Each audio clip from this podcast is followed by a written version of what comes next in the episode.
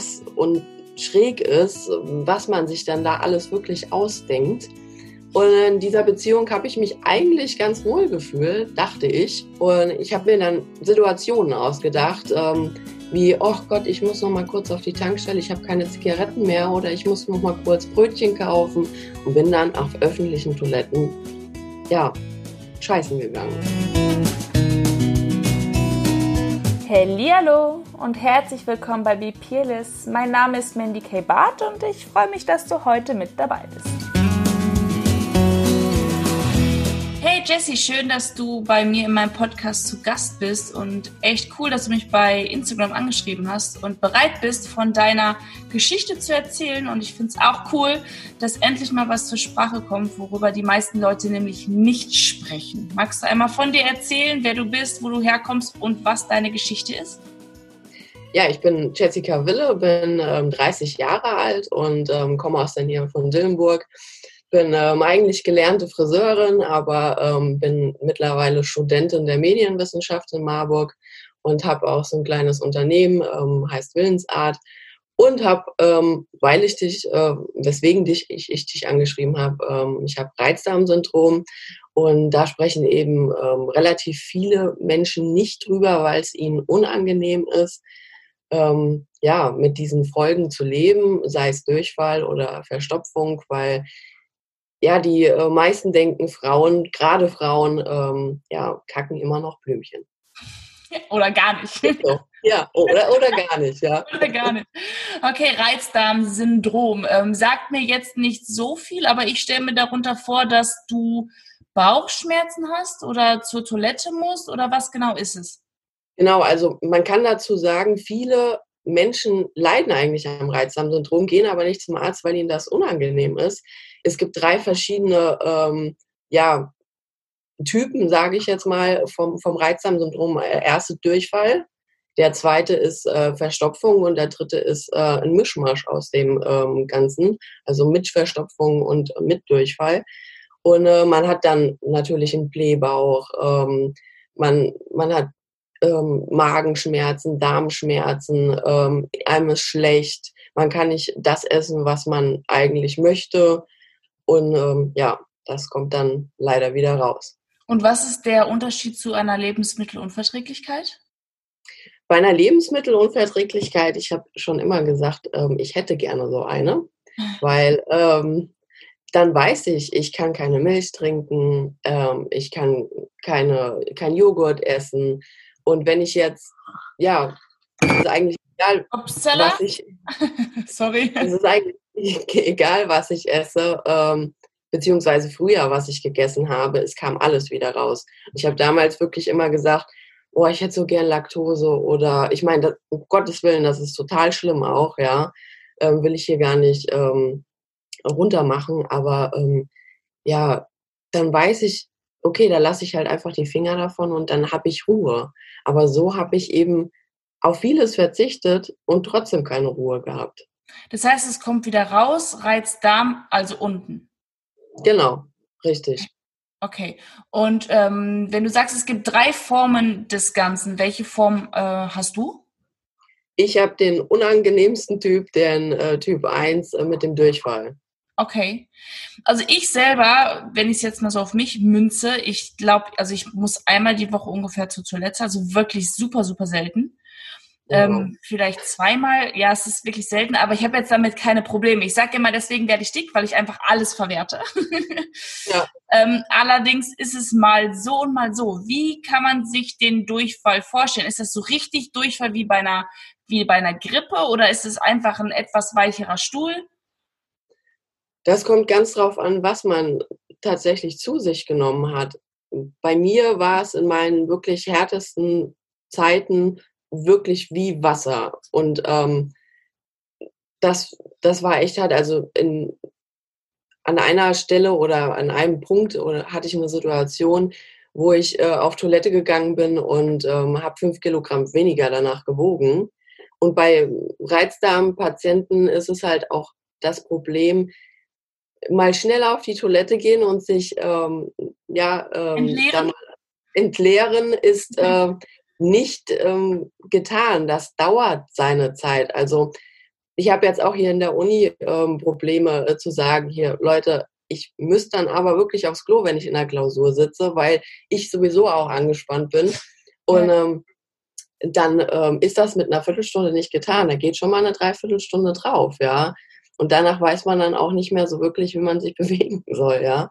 Okay, also, aber dann, dann, dann ist das, also ist es, hast du da einen Attest für, sodass du dein, dein, ich glaube, Referendar oder wie die heißen, denen das geben kannst, dass die, oder den Professoren geben kannst und sagen kannst, hey, ich habe hier eine diagnostizierte Krankheit und hast deswegen eventuell auch mehr Zeit in Prüfungen?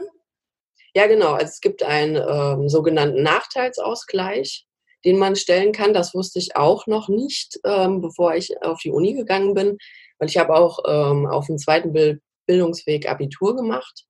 Und da hätte ich das auch ganz dringend gebraucht, aber da gab es keine Möglichkeit oder auch niemanden, der mich da aufgeklärt hat, dass es sowas überhaupt gibt.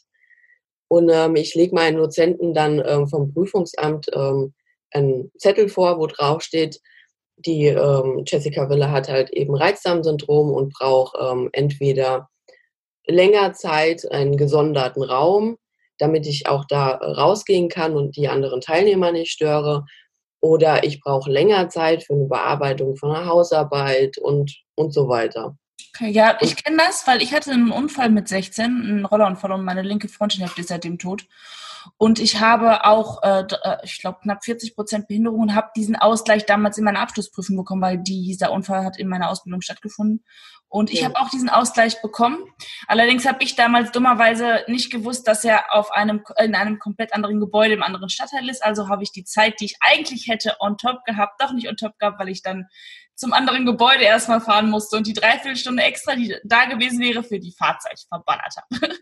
Aber auch für alle die, die eine chronische Krankheit haben, die äh, sie einschränkt in Prüfungen oder auch in Abschlussprüfungen von der Ausbildung, ist vielleicht für euch auch ganz interessant zu wissen, dass es solche Möglichkeiten gibt und die euch da gerne mal, ich glaube, beim Arzt informieren könnt. Oder wo informiert man sich da am besten? Beim Arzt ähm, bekommt man eigentlich nur einen Attest für ähm, diese Prüfstelle im Endeffekt man muss ähm, schauen, ob es da eine Servicestelle gibt für äh, chronisch Erkrankte oder ähm, Behinderte. Okay, ja, bei mir war es damals die Berufsgenossenschaft. Genau, ja. Das damals gemacht. Okay, und ja, werden wir mal intimer, wenn wir schon mal über so ein Thema sind. Wie ist es denn, wenn du date, bist du verheiratet? Hast du einen Freund? Hast du eine Freundin? Ich habe einen Freund. Okay, und äh, wie ist das denn beim Daten? Ich meine, gerade Männer, das sind ja hauptsächlich die, die sagen, wir Frauen kacken Blumen oder halt ja. gar nicht. Ich, ich weiß nicht, wie viele Beziehungen ich in meiner Umgebung hatte, die, die, ich habe mal einen Bekannten gehabt, was heißt Bekannten? Mein Bruder in der Serie damals hat mir gesagt, er war mit seiner Ex-Freundin irgendwie zehn Jahre zusammen und die hat nicht einmal gekackt. Zumindest nicht, dass er es gemerkt hätte. Und äh, er war immer völlig schockiert und sicher mit all dem, was ich so mit und an und um mich herum habe, sehr, sehr ehrlich bin. Das heißt, wenn ich dann irgendwie äh, kacken musste, um mir mal vulgär zu bleiben, das habe ich dann auch gesagt. Ne? Ich bin da jetzt mal weg und geht ja. nicht danach in die Toilette. Das ist ja für viele Männer völlig befremdlich. Wie ist denn das in der Situation? Ich meine, es wird garantiert auch mal Situationen gegeben haben, wo du einen Abend lang bei deinem Date oder Schwarm oder Angehimmelten warst und dann auf einmal zur Toilette musstest bei ihm. Äh, das war damals so, dass ich tatsächlich in einer Beziehung war und gemerkt habe, oh, da passiert was. Ähm, ich kriege diese Krankheit, beziehungsweise ich bin ja eigentlich über ein Jahr rumgelaufen und wusste gar nicht, was ich habe. Das heißt, du hast es und, nachträglich erst bekommen. Das war nicht von vornherein, genau. Ah, okay. Okay. Genau. Ich habe, ähm, wie gesagt, dann diese Beziehung beendet und meine Mutter sagt noch, Liebe geht durch den Magen, das wird schon wieder alles. Und ähm, bin dann aber weiter mit diesen Symptomen rumgelaufen, bin dann auch eine neue Beziehung eingegangen. Jetzt nicht die, die ich jetzt führe, aber nur als Beispiel, ähm, um zu sehen, dass das ein bisschen krass und schräg ist, was man sich dann da alles wirklich ausdenkt. Und in dieser Beziehung habe ich mich eigentlich ganz wohl gefühlt, dachte ich. Ähm, allerdings habe ich dann morgens, wenn ich aufgewacht bin, gedacht, upsie, du musst jetzt mal aufs Klo.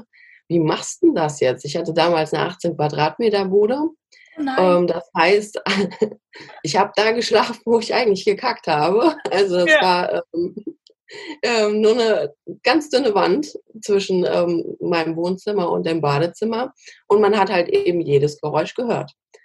Und ich habe mir dann Situationen ausgedacht, ähm, wie, oh Gott, ich muss noch mal kurz auf die Tankstelle, ich habe keine Zigaretten mehr oder ich muss noch mal kurz Brötchen kaufen und bin dann auf öffentlichen Toiletten, ja, scheißen gegangen, weil mir das einfach so unangenehm war und das habe ich ein halbes Jahr lang so durchgezogen, Krass. bis ich irgendwann gesagt habe, äh, das ist doch nicht dein Ernst. Warum machst du dir so einen Kopf darum? Andere Leute setzen sich einfach dahin und sagen, ist meins. Ja, also die haben kein Problem. Ja, so bin ich. haben kein Problem damit, ähm, ja, einfach auf Toilette zu gehen und auch mal zu furzen, Herrgott. Das ist halt einfach menschlich. Das wurde mir auch immer gesagt. Gott, das ist doch menschlich, warum hast du da so ein Problem mit?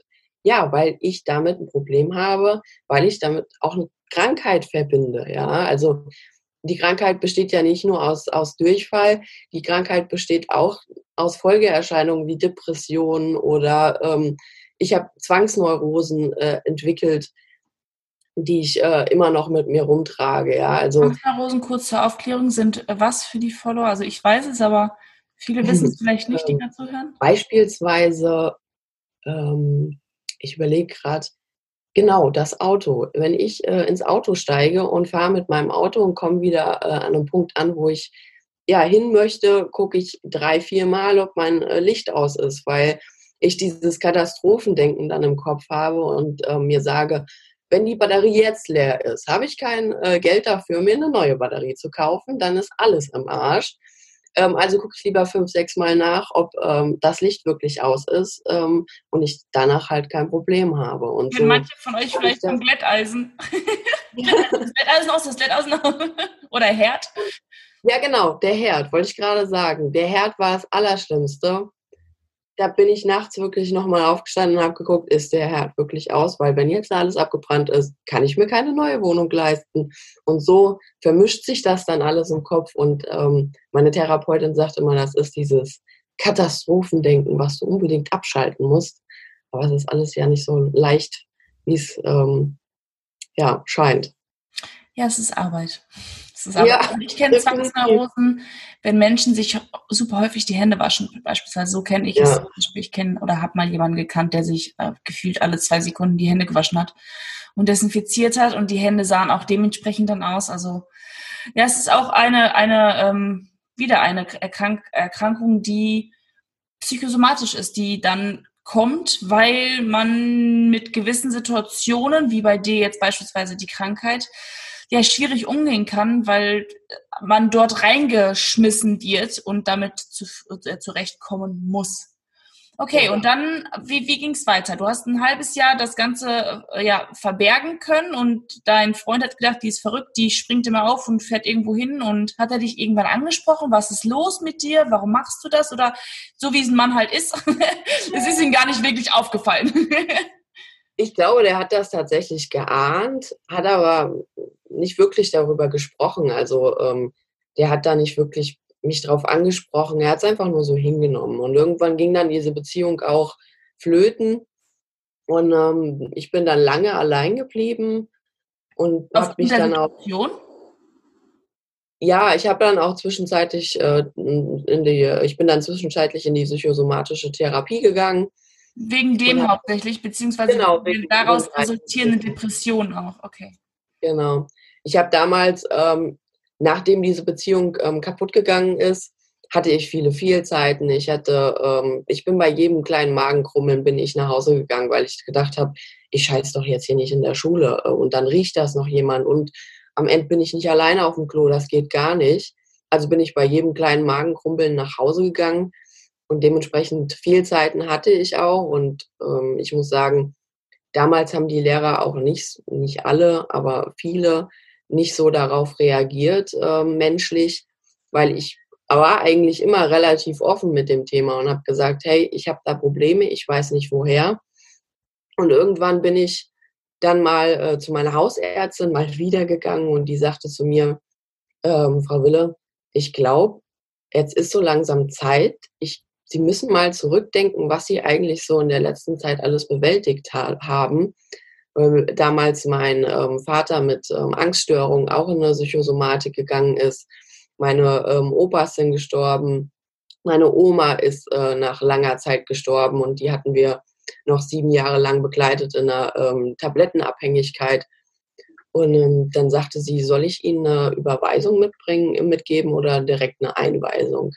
Und ich war dann eigentlich erstmal schockiert und habe gesagt, hey, sag mal, hast du sie noch alle? Ich bin doch nicht bekloppt, ja. Genau ja. das hatte ich, wenn du meine Podcasts hörst, genau ja. das hatte ich damals auch, wo ich dachte, nee, ich habe keinen weg.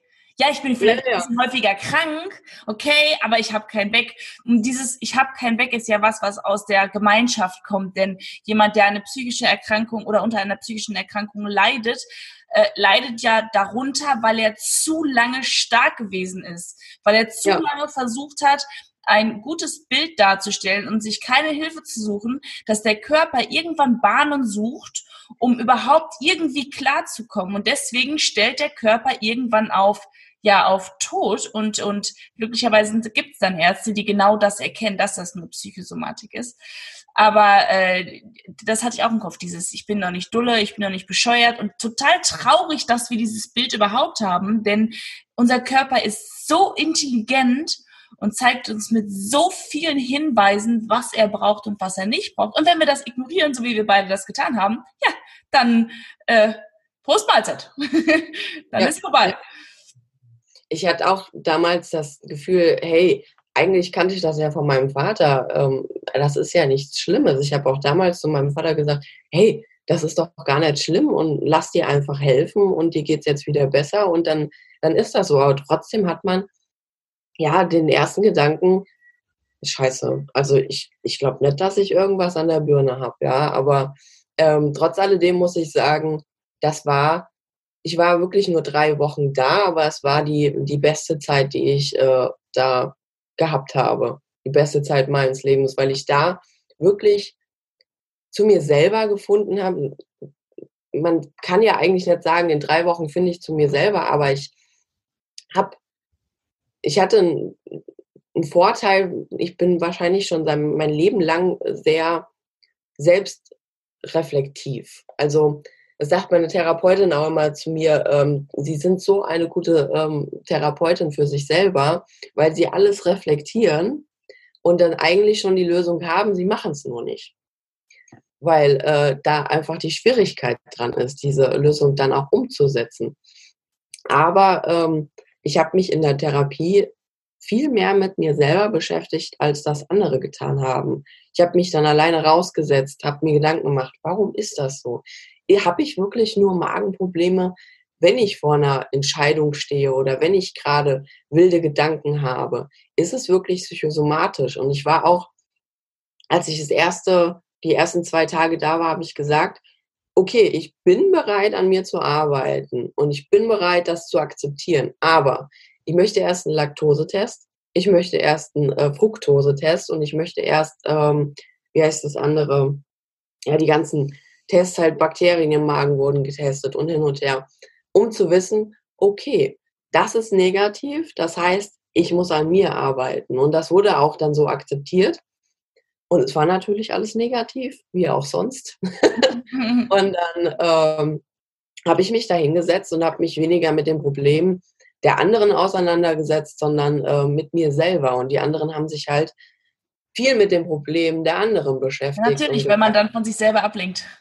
ja, richtig. Ja. Und ich habe gesagt, nee, das will ich nicht. Klar habe ich mit den anderen auch gesprochen und ähm, auch mal meinen Senf dazu aber ich saß meistens wirklich allein in der Ecke, habe Musik gehört und habe mir Gedanken darüber gemacht, warum ist das denn nun eigentlich so?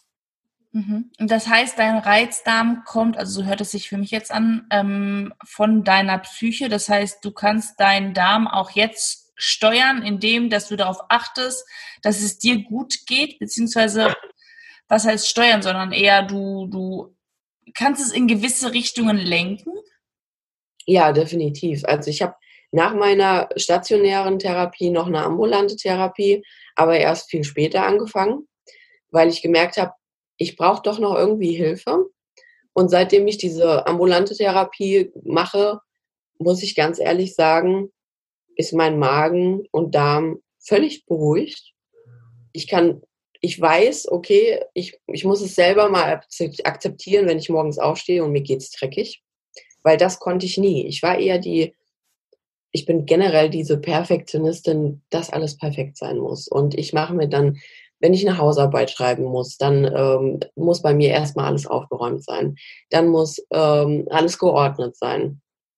Und ähm, das habe ich gelernt, auch mal liegen zu lassen und zu sagen, hey, das muss nicht alles so sein, wie das jetzt gerade in deinem Kopf abläuft, damit du damit anfangen kannst. Du kannst auch damit anfangen, wenn die Bratpfanne noch auf dem Herd steht.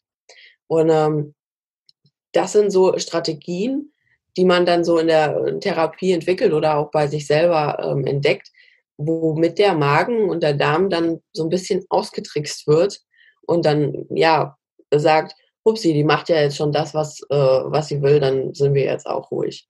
Und was ich auch sagen muss, ich bin in sehr, sehr vielen Foren angemeldet, wo es um Reizdarmsyndrom gibt, äh, geht.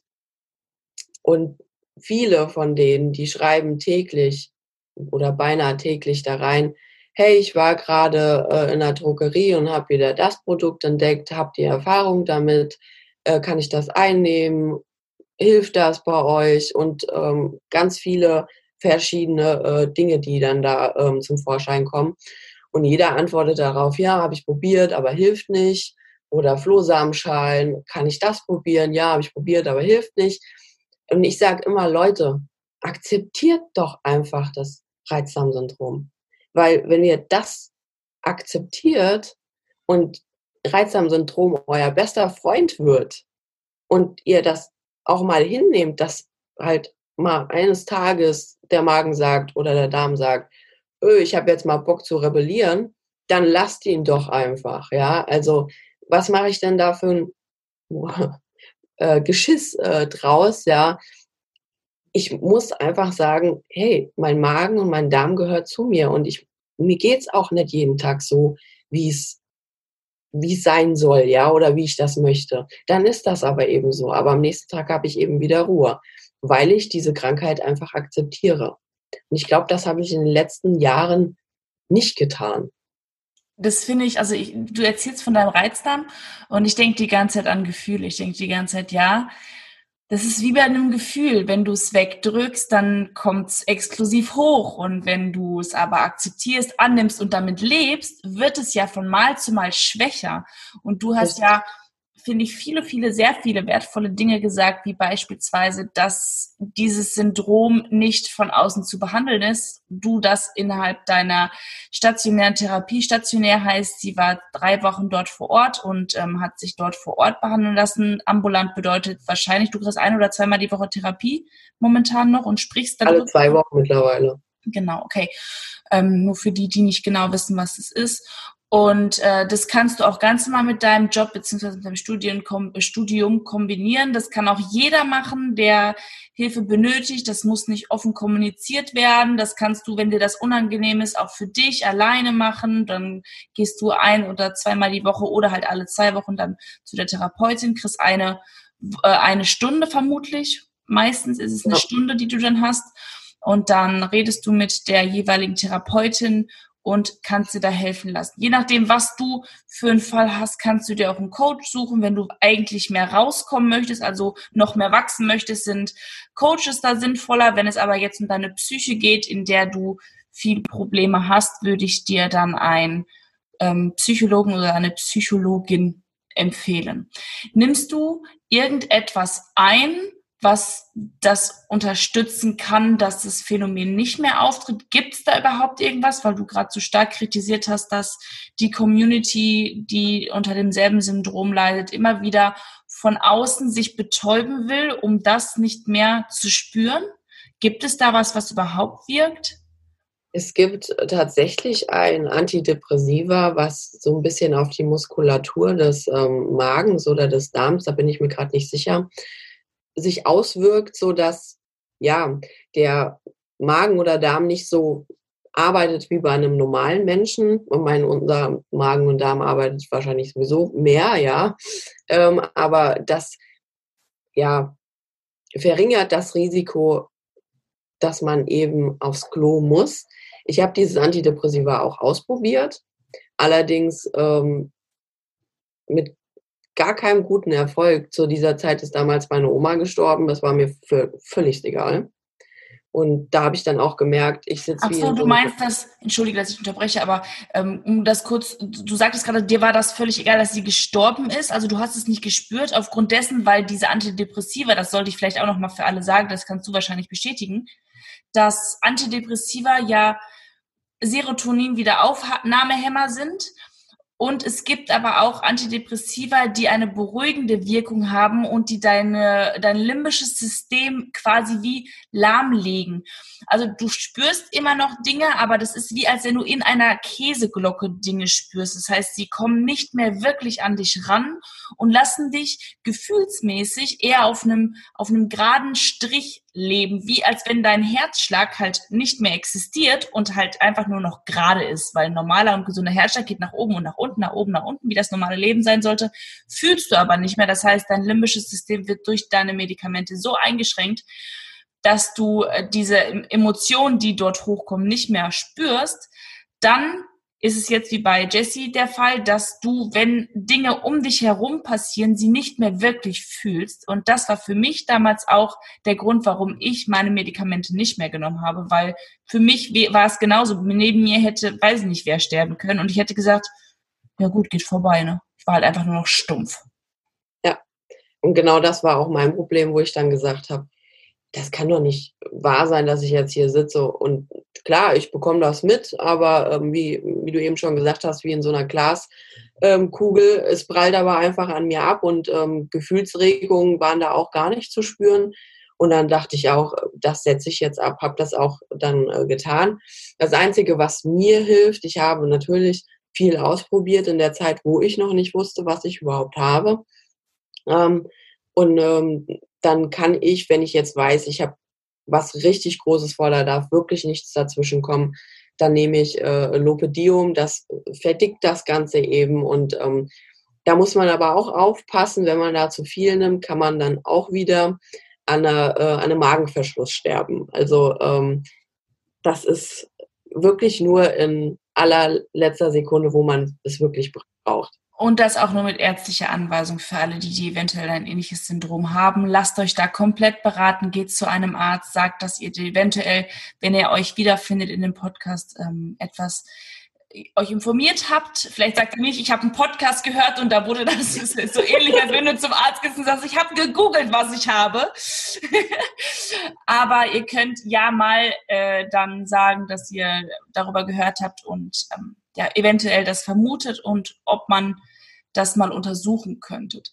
Das heißt, was ich jetzt hier so raushöre, ist, ja, es ist eine Krankheit, die vermutlich psychosomatisch ist oder bei dir zumindest den Ursprung hat durch viele erlebte Dinge, so wie viele andere ja auch psychisch-somatische äh, Krankheiten haben. Bei mir war oder bei mir ist es äh, der Magen. Also ich kriege ganz schnell Magenschleimhautentzündung und habe halt immer wiederkehrende Gastritis. Und sobald ich irgendwie mich selber überschätze, merke ich es gar nicht kopfmäßig, sondern ich merke es dann, dass mein Magen rebelliert und ich direkt ähm, Probleme kriege. Haben vielleicht auch viele andere Menschen. Äh, beim Magen heißt es ja auch oft, man mag etwas nicht. Beim Darm weiß ich gar nicht, wie sich das nennt, aber es ist auch alles ähnlich. Du hast es akzeptiert. Wir waren aber gerade noch bei deinem Freund. Da haben wir das noch nicht beendet. Was war dann mit deinem Freund? Du hast dann dazu gestanden und wie hat er darauf reagiert? Äh, ich habe weniger dazu gestanden. Es wurde oder hat sich dann erledigt, sage ich mal. Warte, genau, du hast, du hast bei dem einen hast du einen Schluss gemacht und dann hast du jetzt wieder jemand neuen. Okay, weiter. Sorry. Genau. Und dann bin ich ähm, auf diese verschiedenen Dating-Plattformen, habe ich mich nach langer Zeit irgendwann mal angemeldet. Und das ganze oberflächliche Tour habe ich dann auch mitgemacht und habe gedacht, ja, wird da vielleicht mal irgendjemand dabei sein, der ja nicht nur auf Oberflächlichkeiten guckt, sondern vielleicht dich als Mensch auch akzeptieren kann. Und ich habe viele Erfahrungen gemacht, schreckliche Erfahrungen gemacht, wo ich auch ich bin halt dann auch so ein äh, Vollhonk, der sich da hinsetzt und sagt, hier, hör mal, ich habe Reisdarm-Syndrom. Mir ist es wichtig, dass ich auf Toilette gehen kann und ich muss auf Toilette gehen und ich muss auch das ein oder andere Mal furzen und du musst damit klarkommen. Kannst du das? Und da sind viele aufgestanden und sind einfach gegangen, wortlos. Echt? Also, ja, wo ich dann da gesessen habe und habe gesagt, sag mal, Hast du es eigentlich? Aber sei doch froh. Sei ja, froh. das ist ja klar. Ich liebe das. Ich liebe das, wenn ich klar und ehrlich bin. Und ich bin ja, ich bin ja Mensch. Ich, bin, ne, ich, ich fahre auch mit der Tür ins Haus. Und ich liebe es, wenn Menschen dann aufstehen, weil sie erstens Verantwortung für sich übernehmen, zweitens Verantwortung für mich übernehmen in der Situation, beziehungsweise nicht Verantwortung für mich übernehmen, aber mir damit ganz klar zeigen, du wärst es niemals wert gewesen, dass ich ein oder zwei Fürzchen zurückhalte, jetzt in deinem Bezug. niemals, weil du einfach so ein oberflächlicher Wichser bist, dass du überhaupt gar kein, nicht mal das Anrecht hast, mich kennenzulernen. Finde ich sehr, sehr cool. Und deine Erfahrung, das würde mich jetzt sehr interessieren, seitdem du so klar bist, wie geht es dir persönlich damit? Weil viele immer sagen, ja, aber dann bin ich alleine, wenn ich klar bin. Ich habe mal eine Nachricht bei Instagram bekommen, wo drin stand, ja, aber wenn du mit deinen Freunden so ehrlich bist, hast du dann überhaupt noch welche? Ja, und zwar die richtigen, die, die genau. damit klarkommen. Und ich bin, ich fühle mich so geil damit, mit dem klar und ehrlich sein. So geil, weil ich mir nichts selber vormache. Ich, ich schäme mich für nichts mehr. Ich stehe zu 100 Prozent auch hinter allem, was ich an Scheiße gebaut habe. Wenn ich mal einen Fehler mache, sage ich, ja, okay, das recht, es war scheiße, sorry, Punkt. Aber dieses, ich finde, also für dich, ich will es von dir jetzt einmal wissen, jetzt habe ich so viel gequatscht. Wie fühlt es sich für dich an, zu 100 Prozent klar zu sein?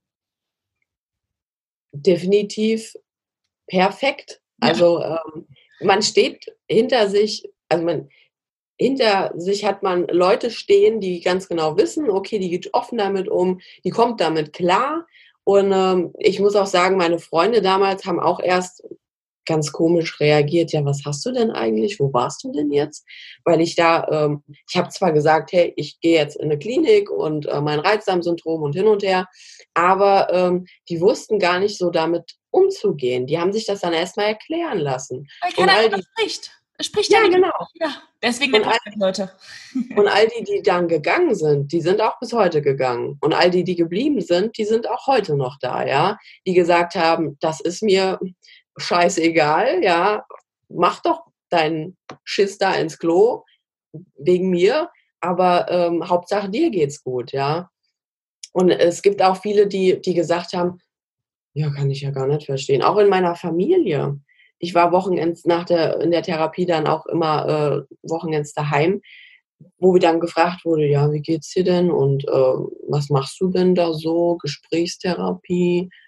Und ich sage dann immer, ich arbeite an mir selber. Und ja, klar, Gesprächstherapie, Kunsttherapie, Musiktherapie, das habe ich alles durch, klar.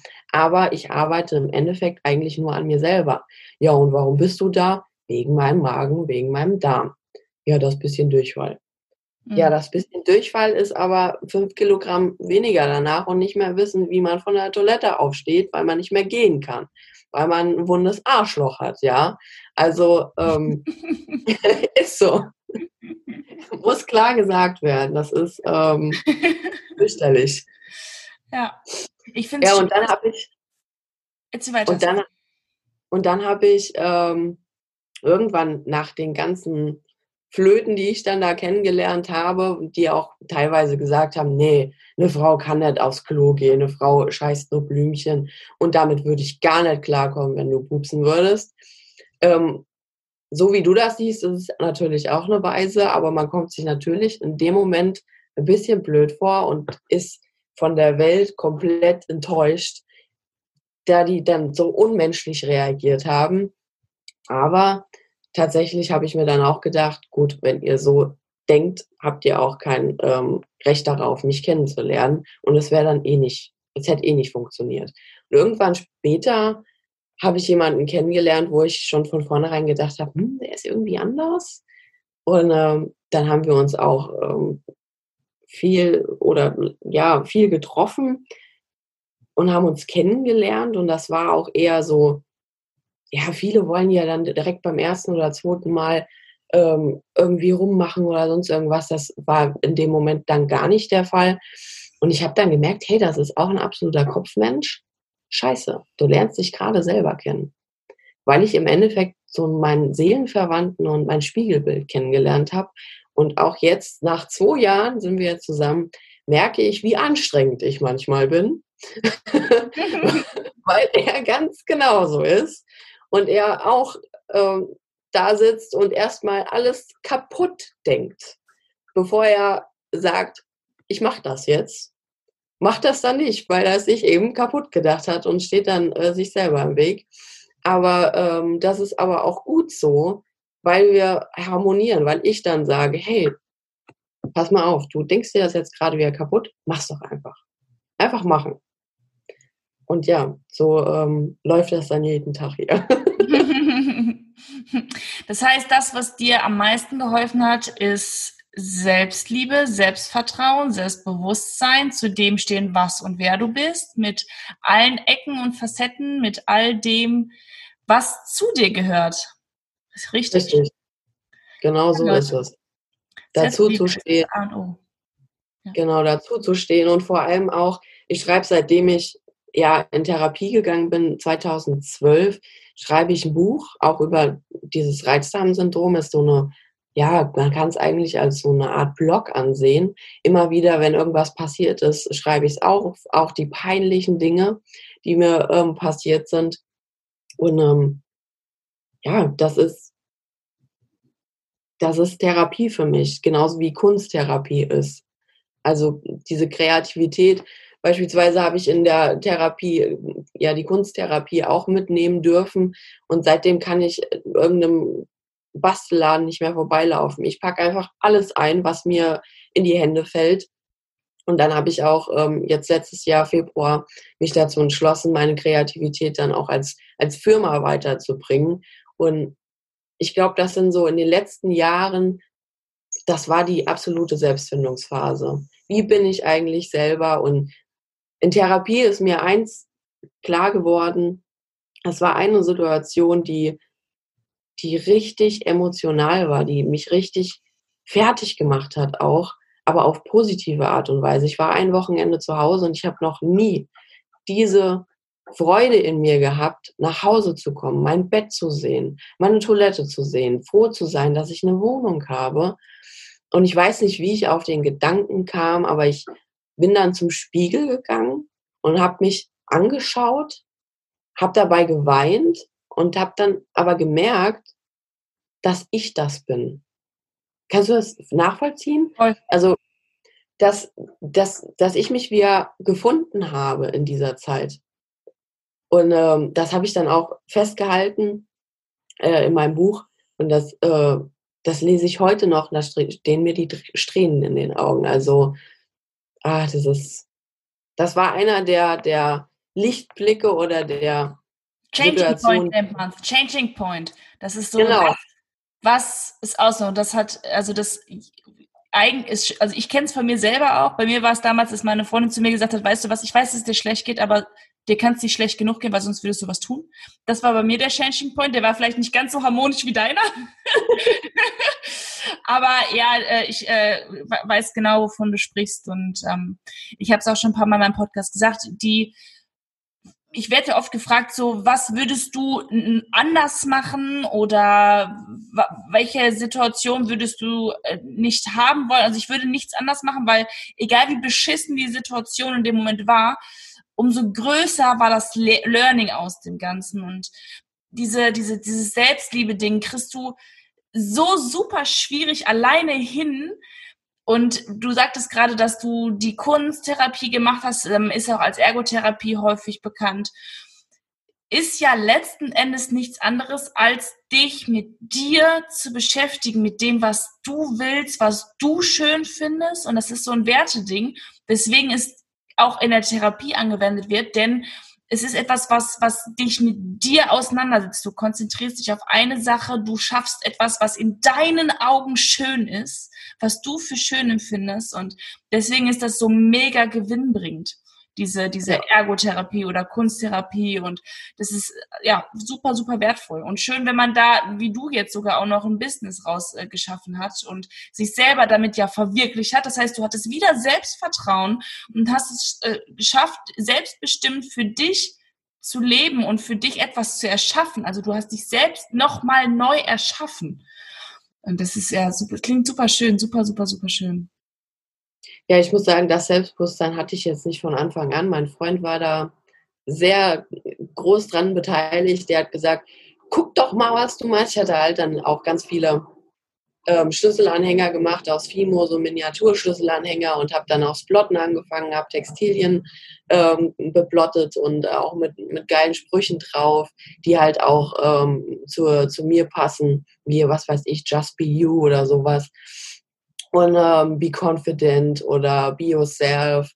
Und ähm, der sagte dann, jetzt mach doch endlich mal. Warum machst du das dann nicht? Und auch viele Freundinnen, die dann gesagt haben, ey, mach mir mal so einen Schlüsselanhänger und ich kam dann um die Ecke zwei Tage später und habe den, den, den Schlüsselanhänger gegeben und die haben mich teilweise angeschrien, dass ich das endlich machen soll. Und klar, da bekommt man natürlich dieses Selbstwertgefühl dann äh, mit auf den Weg und sagt dann, oh, ich, ich kann das ja. Aber wovon die haben du ja recht. Fremdwert. Wovon du redest, ist Fremdwert. Andere Leute haben dir den Wert gegeben. Das, was du daraus gemacht hast, das ist dein Selbstwert. Nicht das, ja. ich höre jetzt gerade raus, andere Menschen haben dich dazu gemacht, aber letzten Endes, um das auch für dich nochmal klar zu machen, die anderen Menschen haben gar nichts gemacht. Überhaupt nichts. Das Einzige, was die gemacht haben, ist die Taschenlampe aufgehalten und dir den Spot gegeben.